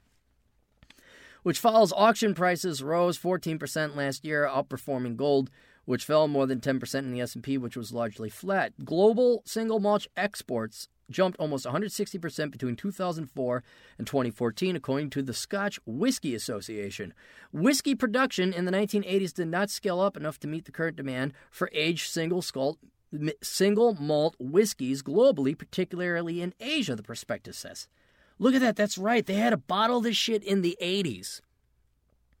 God, there's some of these whiskeys and scotches are older than most of my listeners. I've thought about that. Like, if I ever get my property out in South Dakota, I would like to like start making scotch, and in part inspired by this this idea. Like, okay, if I start my scotches now, 20, 30 years from now, and then I bring them out, and I do it right, you know, what does a 35 year old scotch go for? Could I sell that bottle of scotch for uh, what uh, a grand, two grand? What does it go for? I'll tell you what I can sell it for more than an English degree. That's what I could sell it more for. That's honestly, you know, English degree or a bottle of 100 or 50 year old scotch. Scotch, please. Uh, Asia now receives one fifth of all Scotch exports, buying about 250 million bottles a year. In China, everybody is about is talking about it, said Stephen Notman of the Whiskey Corporation, a whiskey investment firm with offices in Hong Kong and Shanghai. Nobody thought in a million years that there would be a market there for 30, 40 year old whiskey. The Whiskey Corp specializes in creating bespoke single malt whiskey portfolios and exclusive private releases from Scotland's most famous distilleries, its website says. We utilize the knowledge of the most respected authorities and were the first to identify the rapidly emerging and highly lucrative single malt investment market here in Hong Kong. Don't make it sound like you guys are all that smart. China just made more money. The, we're in a recession. You're like, hey, you know what? There was all. I guarantee you what happened is people like, shit, what stores well in a financial crisis and collapse? And people are starting to talk about booze. And like, hey, maybe we ought to buy up a bunch of this fucking high end scotch. Because if the electricity shut off, I'm drinking the good shit before uh, fucking tuberculosis or the Black Plague sets in. Uh, interest in the smooth spirit in China is not new. Uh, these new whiskey drinkers, mostly affluent self made men, are shelling out big money for single malts, skipping the blended scotches, which are typically a starter for new drinkers of this liquor in the West, the Wall Street Journal noted in 2010. Even with a slower economy the past year, China is not seeing a let up in demand for single malt. The world's most expensive scotch, a Macallan M, sold for more than $268,000 at the Sotheby's auction in Hong Kong in 2014. A Macallan M. How old is that shit? The single malt contained within a beautifully designed and meticulously crafted crystal decanter boasts a rich natural color, complexity, and sumptuous intensity. Never imagine if, if women use this on their, their their dating profile apps or their, their websites. Contained within this scantily clad is a decanter boasting a rich and natural woman, complexity and sumptuous intensity never seen before in a single malt. Every drop is laden with character, the character absorbed from the sherry seasoned Spanish oak casks that nurture it through its maturation process, a Macallan press release said. Macallan, based in Moray, Scotland, plans to open a second distillery by 2018. All Scotch whiskey has to be aged for at least three years, a situation that keeps a bid under prices. Kishnani's whiskey fund also includes older Japanese whiskeys, which are also soaring in value. Silent still whiskeys from shuttered distilleries are also part of the fund's stock. Well, that's very interesting. I thought I just want to share that with you here. oh God, look at this. We got we got one more. We got uh, we got one more news. One more news. Now listen, man. I like the news. You guys like the news? Minnesota. Keep telling you, boys. Keep telling you, do not move here, don't I? Do I not tell you not to move here? Taxes, cold, fat women. Short article from the Austin Daily Herald. Uh, we have, let me give you the background though before I get ahead of myself. Uh, we have the, the World Series, uh, World Series. What's it called? The really big, dumb, overpaid people. Football. The Super Bowl. That's right, the Super Bowl. Minneapolis has the Super Bowl with our new $1.5 billion or whatever it cost the taxpayer U.S. Bank Stadium. Uh, because the Metrodome, which was perfectly functional, apparently wasn't good enough. So uh, we spent 1.5 billion to maybe get oh, 200 million in net profits come Super Bowl time. So uh, that's the big excitement. And all the sheep, and by sheep this time I don't mean women majoring in English working with hassies. I mean your stupid dumb motherfucking swipple dipshit Polaris jacket wearing ski, uh, not ski, uh, snowmobiling morons out in the suburbs. Uh, we're like, oh, football, Vikings, yeah, man. Like they go, go, purple pride, purple pride. Those fucking morons. Those idiots that I gladly use to graduate top of my class because I didn't graduate because I was smart. I graduated because everybody else was fucking stupid. Those fucking morons. Those are the ones that, that vote up their ta- own ta- and then bitch and whine about high Minnesota taxes. Anyway, Minnesotans apply in droves to volunteer for the 2018 Super Bowl. Minnesotans showed early interest in being part of the Super Bowl 52 next February by submitting 4,470 applications to volunteer in just a few hours Wednesday. The Minnesota Super Bowl host committee needs 10,000 volunteers for the event. Jobs range from interviewing and training other volunteers to greeting visitors at the airport and standing on street corners to give directions and advice. Now, if you did not know, Atham, look at this map. Uh, look at Minnesota, particularly Minneapolis, if you want to know exactly where this will be. And then you can also, with this Google thing, search average temperatures of February in Minnesota. And uh, it, it, has happened, especially in Lambeau Field, where it's not played indoors, but outdoors it is below zero. And below zero is miserable. And they got, now understand, they need 10,000 volunteers. And keep in mind, this isn't paid, mind you. This is just football. Football! Go Vikings! Football! Those fucking mouth gaping morons. Uh, almost 5,000 of them signed up on the first day you could volunteer. You don't know where you're going to be. You could be at the airport. Black Lives Matter could shut it down. You could be outside, uh, handing out flyers, giving directions in the bitter cold. You could be downtown which is several blocks away, trying to help people from the light rail to go to. Uh, you, you don't. Lord knows what you're going to be doing, but you're going to find out what you won't be doing. Uh, the 4,470 to- tally reflects the number of applications submitted before 5:30 p.m. uh, Host committee spokeswoman Andrea Mokros anticipated more would apply after work in the evening. Minnesota's enthusiasm is already on display, she said. The magic number of enlisted volunteers is actually 13,000 to account for the standard dropout rate of 30%.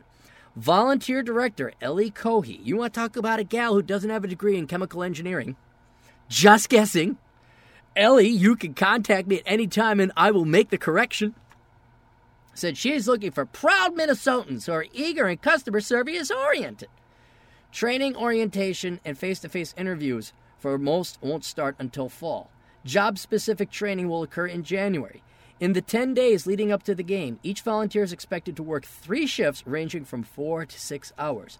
There are no volunteer jobs inside the stadium during the game. So did you did did you see it, folks? Do you see how fucking stupid Minnesotans are?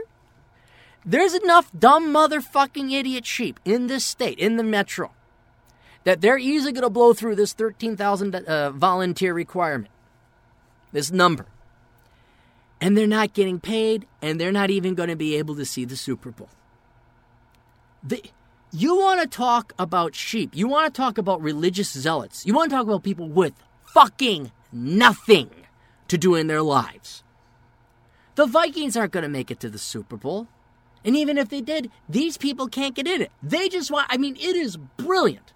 Absolute, just as good as Oprah and fashion industry and the women's shows industry have completely hoodwinked women into parting with their money and buying stuff that goes out of fashion next year and absolutely buying shit they don't need. You gotta hand it to the NFL, the NSB, NBA, ESPN. Those guys are geniuses. They got men to line up just as sheepishly as women as they do at a, at a Nordstrom sale. They got these stupid motherfucking men. Predominantly, I'm, I'm going to give women credit on this because most of you are smart enough not to stand in the fucking zero degree weather in February or even risk it. Not only the day of the game, but you got to go in for training, you got to go in for interviews, And then you got to work multiple shifts, several, multiple hours, 10 days before the game. You have committed. Remember I was talking about how I am acutely aware? I am kind of like the Flash. I'm acutely aware of my mortality. They are not. These people are not. They're dumb. They, they, they are completely unaware of, of just what a precious thing they've given up. It's like they gave up a two weeks vacation. That's literally what they gave up. They gave up what their families look forward to, what they look forward to every year, what they slave away the other 50 weeks for. They gave that up to go be the NFL's bitch. I mean, not only. Uh, guys, Minnesota suburbanite Whipple males, I got a question. Is it Zygi Wilf, for the listeners outside of Minnesota, Zygi Wilf is the Minnesota Vikings owner, and he's the one that just fucked, fucked the Minnesota taxpayer in the ass. But I got to ask the Swipple suburbanite men of the Twin Cities. That means Woodbury, Eagan, the EP, the WBL, Minnetonka, the Wayzata, Maple Grove, Richfield, you Northern Hicks and Anoka with your Polaris jackets.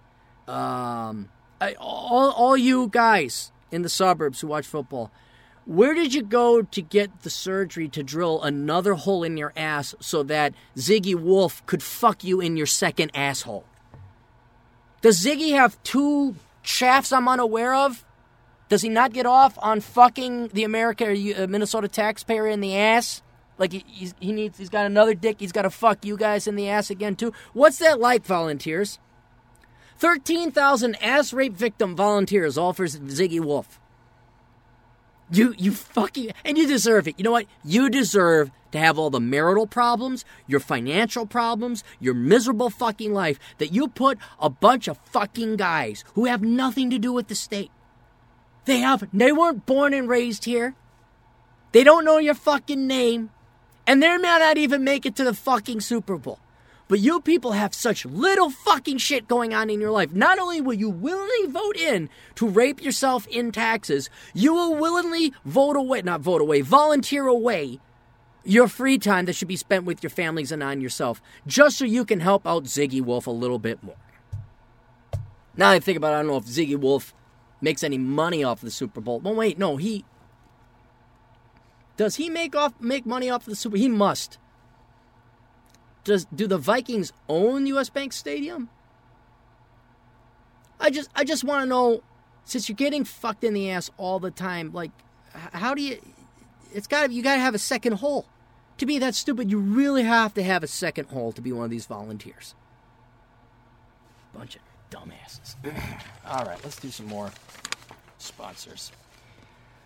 AssholeConsulting.com. If you have questions that you need uh, from an older brother figure, contact me, America's older brother, at assholeconsulting.com. Uh, the old captain will dispense his advice on your particular specific situation. I know I give a lot of advice and wisdom through the blog and the podcast and the writing and all that other stuff. But uh, not everybody's problem is solved by one of my books, and certainly we have had some very unique situations. If you're willing to part with $25 on average for an email, $35 on average for a video, the old captain will do that. Also, I kind of want to do a live show. I got myself a new webcam, and I'd like to start doing um, Asshole Consulting live.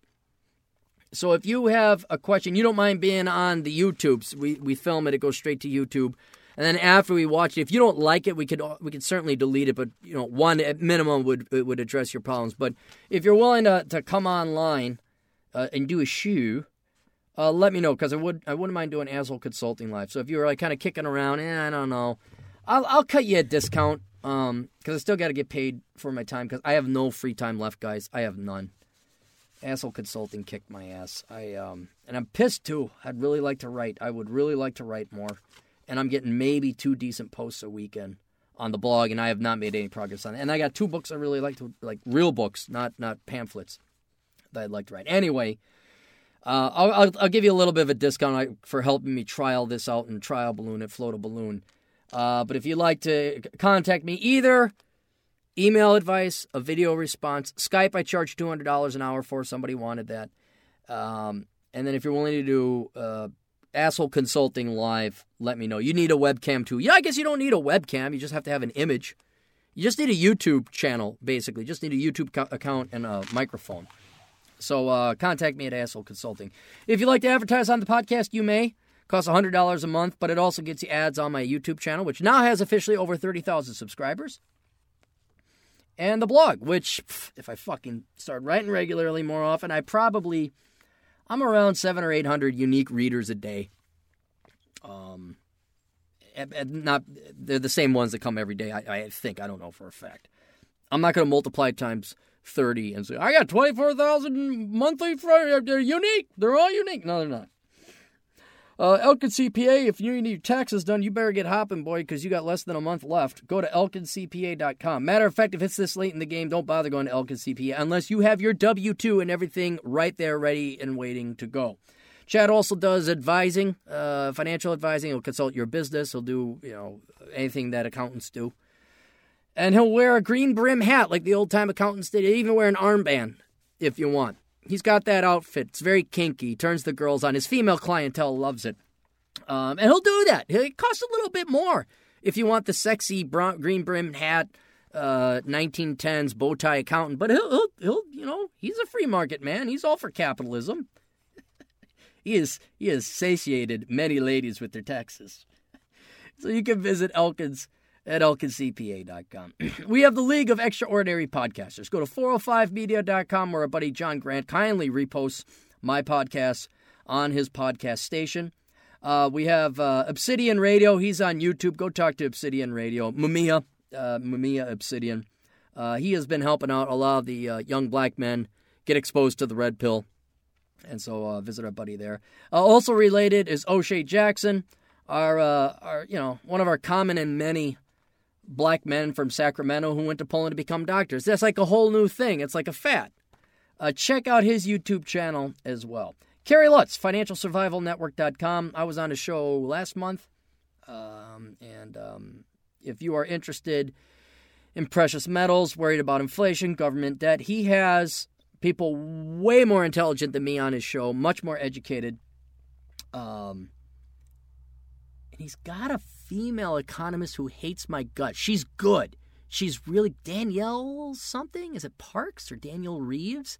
Oh, she hates my guts. She thinks I'm such a misogynist, and oh, she does not like me. So I knew because I I read some of her. She's she's really good. She's actually a genius, and um, I'm like, wow, you know, hey, I see you got this book out that ain't doing so well. Um, you you you write amazing. Da da da. Let's co sponsor and co-plug each other. Like, I don't think you'd. It was something like, I don't think you'd want to dirty your hands with a woman, you misogynist. I was like, wow. she may have tuned in to the Clarey podcast. but he has, uh, uh, what's his name? Uh, Rubino, not Rubino. Andy Kaufman, um, the guy with the mustache. I can see his face. DollarCollapse.com. Why can't I remember his name? Anyway, check it out. He's got some very intelligent economists, like people who are actually still in the in the system. Whereas I've retired from economics, but you guys keep dragging me back in. Silvio Canto, Canto stock. He had uh, um, uh, uh, uh, shit. I'm losing it. Everybody with facial hair, I'm losing it today. Bee Gees guy, hello, one of your best friends, Matt Baldoni. He had Matt Baldoni because neither he or I knew this, but apparently Silvio is like this huge Bee Gees fan. And uh, and like so huge that he like moderates a, a fan group or a discussion board about the Bee Gees. And so Matt was telling me this. I'm like, Silvio? He's like, yeah. Guy from Cuba? He's like, yeah. Living in Dallas? He's like, yeah. I'm like, I would have never thought a million years. Like, near did I. So I gotta download that shit. I got a link to that too. All right, that'll be on I'll be on my to do list uh, tomorrow. And then we have our good friend, St. Leykis, uh, Tom Leykis at blowmeuptom.com. Uh, go there and talk to the father you never had, or at least listen to him. And uh, if you are of the entrepreneurial mindset, once again, I cannot endorse advertising on his show enough. Uh, if it wasn't for Tom and um, PJ Media, Dr. Glenn and Dr. Helen, uh, those three people I owe uh, a majority, I would have to say, of my success to because uh, they're the ones that actually make my books go. Uh, so if you're looking to advertise, please consider your advertising dollars over at Tom Leykis' show. Go to blowmeuptom.com, not just to listen to show, but also advertise if you're interested. Uh, then we have the Cynical Libertarian Society, Sinlib Soch, mentioned him before. Uh, if you could get through the hatred and the rage, which is in part why I tune in, uh, and the borderline racist stuff, where you kind of like, oh, oh, you wince. If you're okay with wincing every once in a while, like, yeah, grin your teeth and bear it, um, it's a pretty fucking funny show. Uh, then we also have academic composition. Go to academiccomposition.com, where Alex and his crackpot team of writing staff will uh, write your papers for you in college. I don't know if he does high school. I think he avoids minors. Uh, and they also will do your resumes for $100 a piece. Um, that is uh, that's pretty good actually. Uh, he's also looking to hire. So if you want to write papers, like you know how to write bullshit and make put a nice little leftist, feminist, Marxist spin on it, uh, that's good. Uh, and then also he's looking for marketers. Both of these jobs are very boring, but both of them can be done from the comforts of your own home or a beach or a Goodwill towel laden shed out in the back of your house. so you can go ahead and do it for pretty much wherever, long as you have internet access. Uh, then we have um, two audiologists. What do we call them? Voice professionals, voice actors. These are two guys that have read my books. Jim Fear 138. You can find them at jimfear138.blogspot.com. And Undertow Audio at undertowaudio.com. Uh, Undertow is also the co host for our good buddy Chris Beckloff over at the Beckloff podcast. Um, he did, uh, I was going to talk about it, but we're coming up on two hours, and I'm still not through. I'm going to leave these here. Is this the. What's the lithium battery? Oh, this is an old. True crime. Yeah, that's an old one. Let's throw that down there. I don't even have a garbage in the new recording studio. Um, but we'll get one. It's it's a work in progress. Uh, what was I talking about? Undertow audio.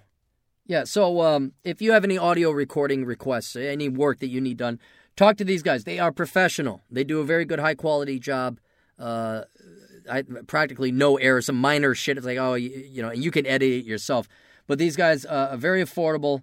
Very fair pricing, very good, very professional. Will get the, your shit done to you fast. So if you have an audiobook out there or anything you want read, like I, I know a lot of my listeners don't like it, um, but people still do like it. It saves me time.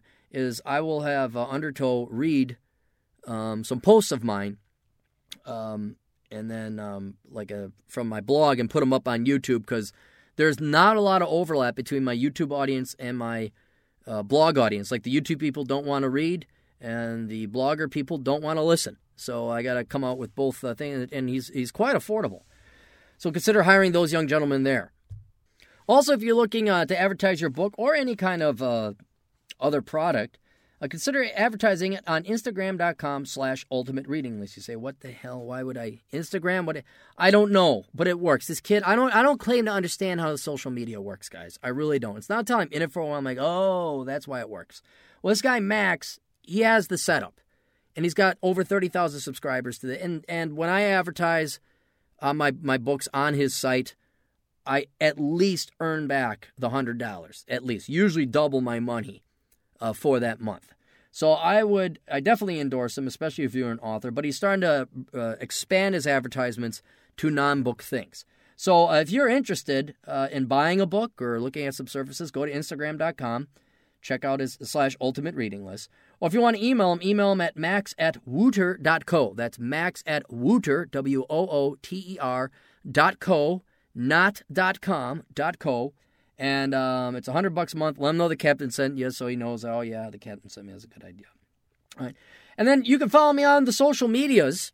Follow me on Twitter. I got like 4,800 subscribers, I think, or followers, or whatever they're called and I'm I'm slowly starting to understand why you need the subscribers and the likes. At first, I was like, this is just a a popularity contest and jerking off. That's what it is. It's not. What it is, it's all about the algorithm.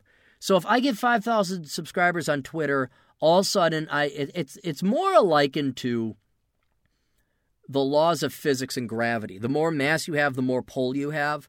So the more likes I get, think of it adding more gravity to my sphere of influence. The more followers I have, as subscribers I have, the more mass and density I have, and there I have more gravitational pull, and therefore I'll be shown more on Twitter, I'll be shown more on Facebook, I'll be shown more on YouTube. So if you haven't subscribed on YouTube and you're listening now, you haven't subscribed just go through the old standards. There's Facebook, there's Twitter, there's YouTube. I think those are the main ones. Then there's also minds.com and gab.ai. That's those are the the free speech ones. Those are the ones that aren't going to kick you off no matter what you say because they actually believe in free speech. Um, so uh, and they're also my backups in case you wanted to go there. I also have a Daily Motion account if you want to subscribe there just for shits and giggles, but that's kind of like the backup in case YouTube decides that I don't have free speech, uh, which you can because it is a private company. They have every right to do that. Um, so we got that there. Ba, ba, ba, um, yeah. Oh, and then I guess you. Oh, that's the other. That was the other main one.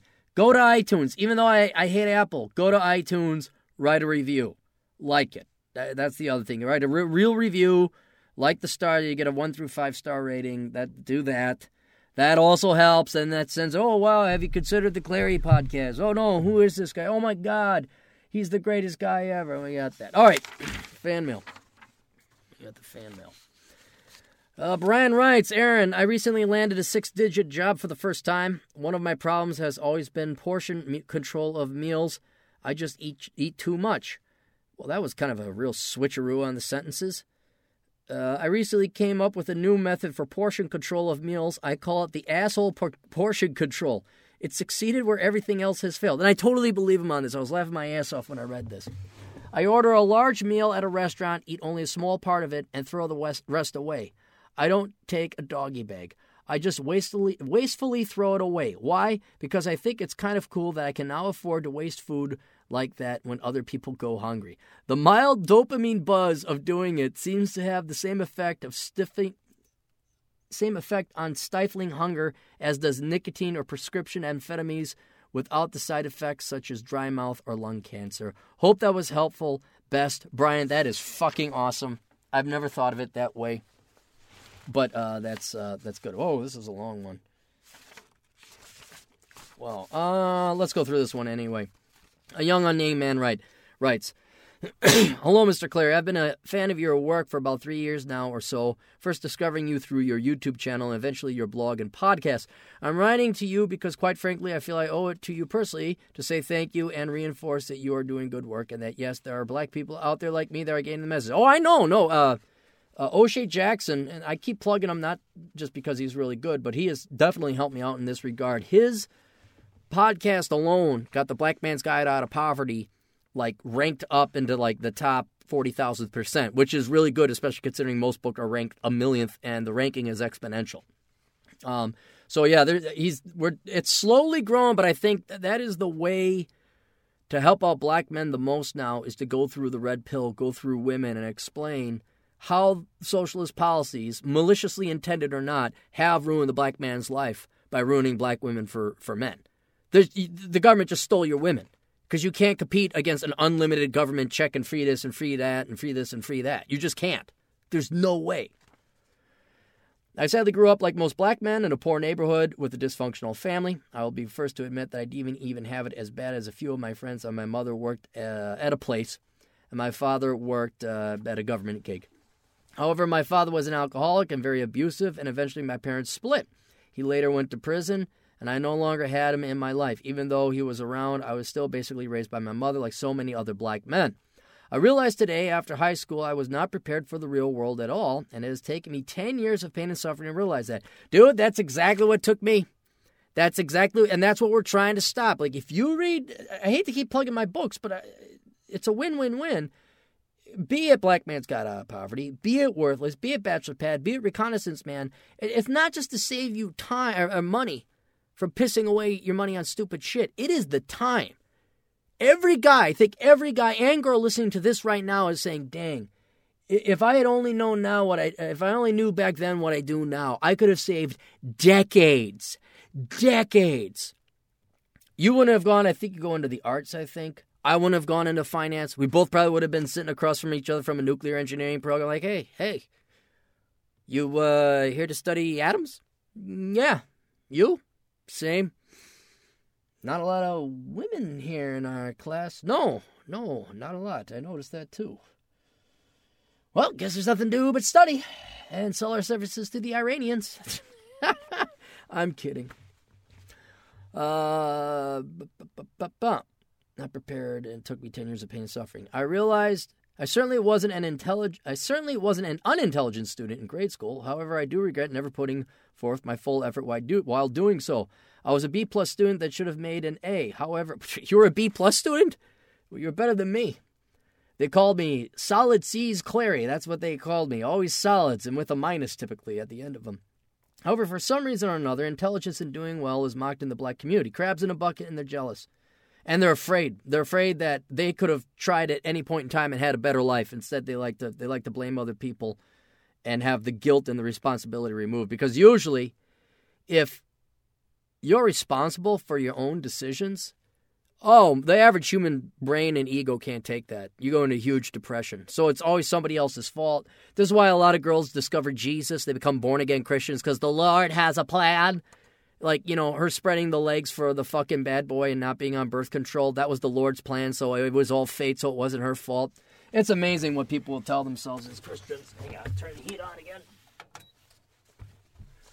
Good letter, by the way. Um. Uh, blame everyone but me.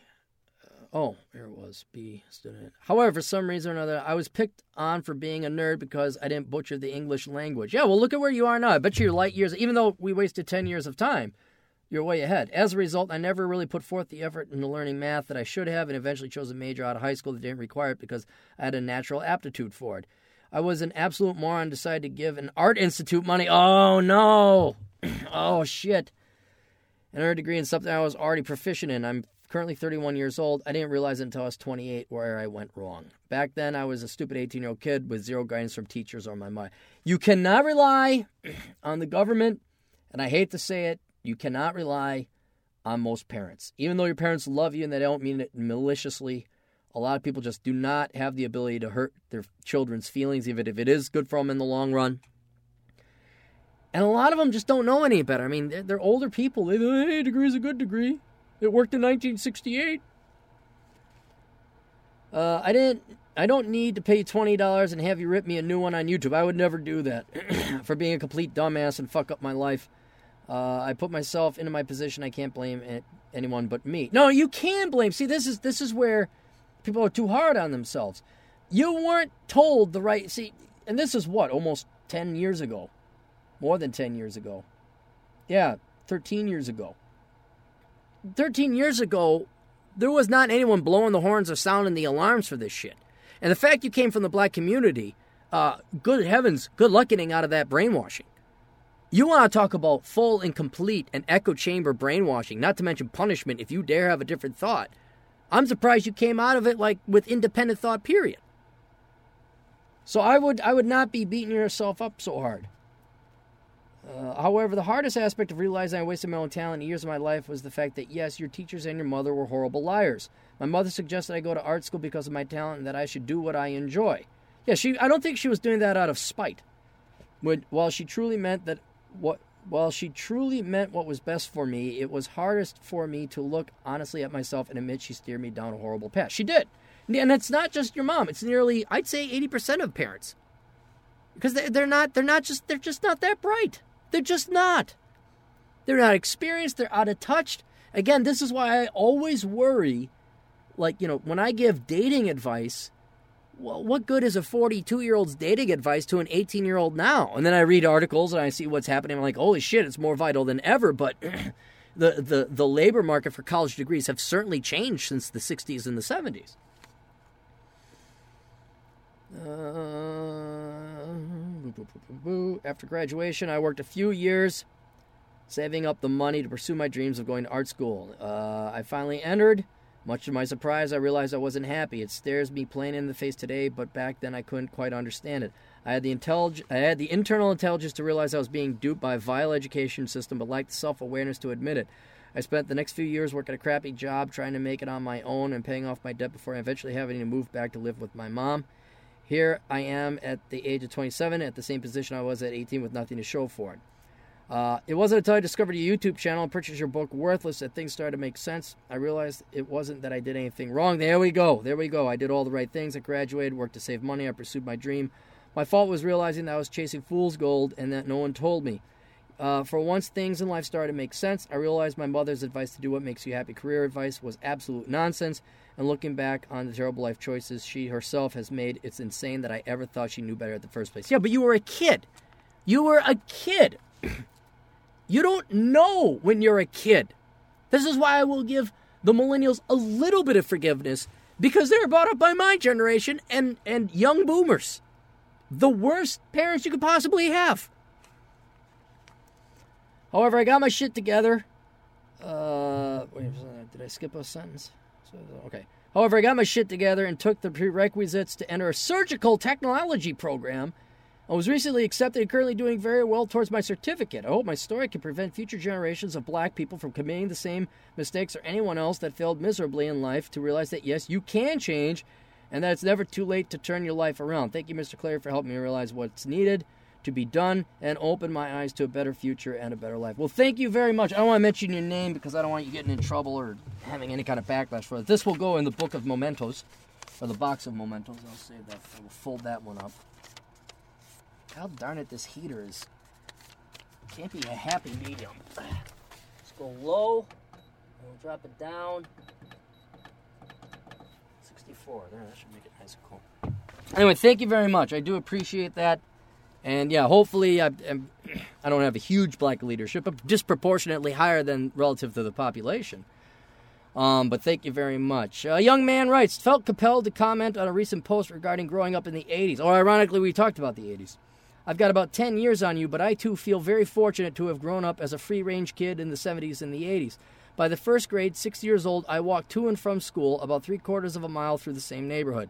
In the summer and on weekends, I left in the AM on my bike. Remember how the bike was to a kid what a car is to an adult? Absolutely. Especially when you got the 10 speed, then your range like quadrupled.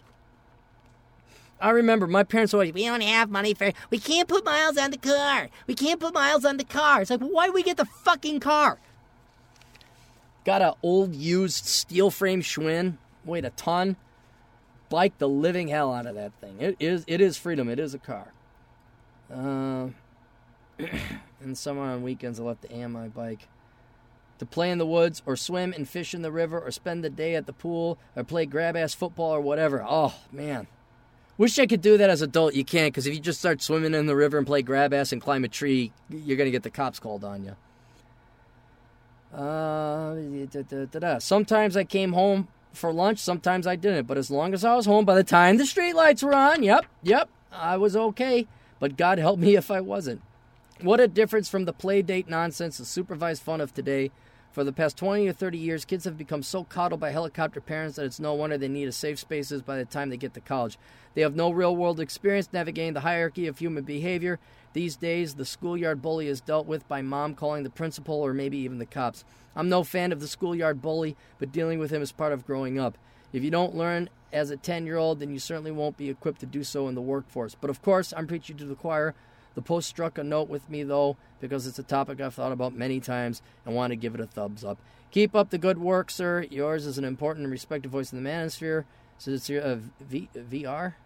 What does VR mean? Uh, Mike. Well, thank you, Mike. I appreciate that. Well, that also goes into the the thing of that. All right, I got another thing, but you know what? We're going to save that for the next Clarey podcast because it's important. Uh, and it doesn't really require cursing. I did need to curse on this one. Anyway, that's it for the Clarey podcast. Go ahead, men, fidget with your nuts. Make sure you don't have this t- uh, testicular cancer. Ladies, go uh, get your mammogram, uh, or at least let your boyfriend practice giving mammograms. Uh, so you make sure you don't have the breast cancer. And that's it. Um, sorry for the delay. I want to thank everyone who subbed for me, and I apologize for the lack of writing and the book. But um, honest to God, uh, I mean it's good. It's a good blessing it's really good. But Asshole Consulting has been kicking my ass. Um, and uh, but uh, I I have to maybe I should take on writers. Don't email me. Don't, I'm all right. I know. I know you're all writers. I know you're all writers. I'd like to have what Roosh has set up, where he has like really good. Uh, well, there's a damn spider in here. Fuck. Get out of here, goddamn spider. Uh, but um, I was thinking about bringing on some writers, but you need people to write regularly and consistently.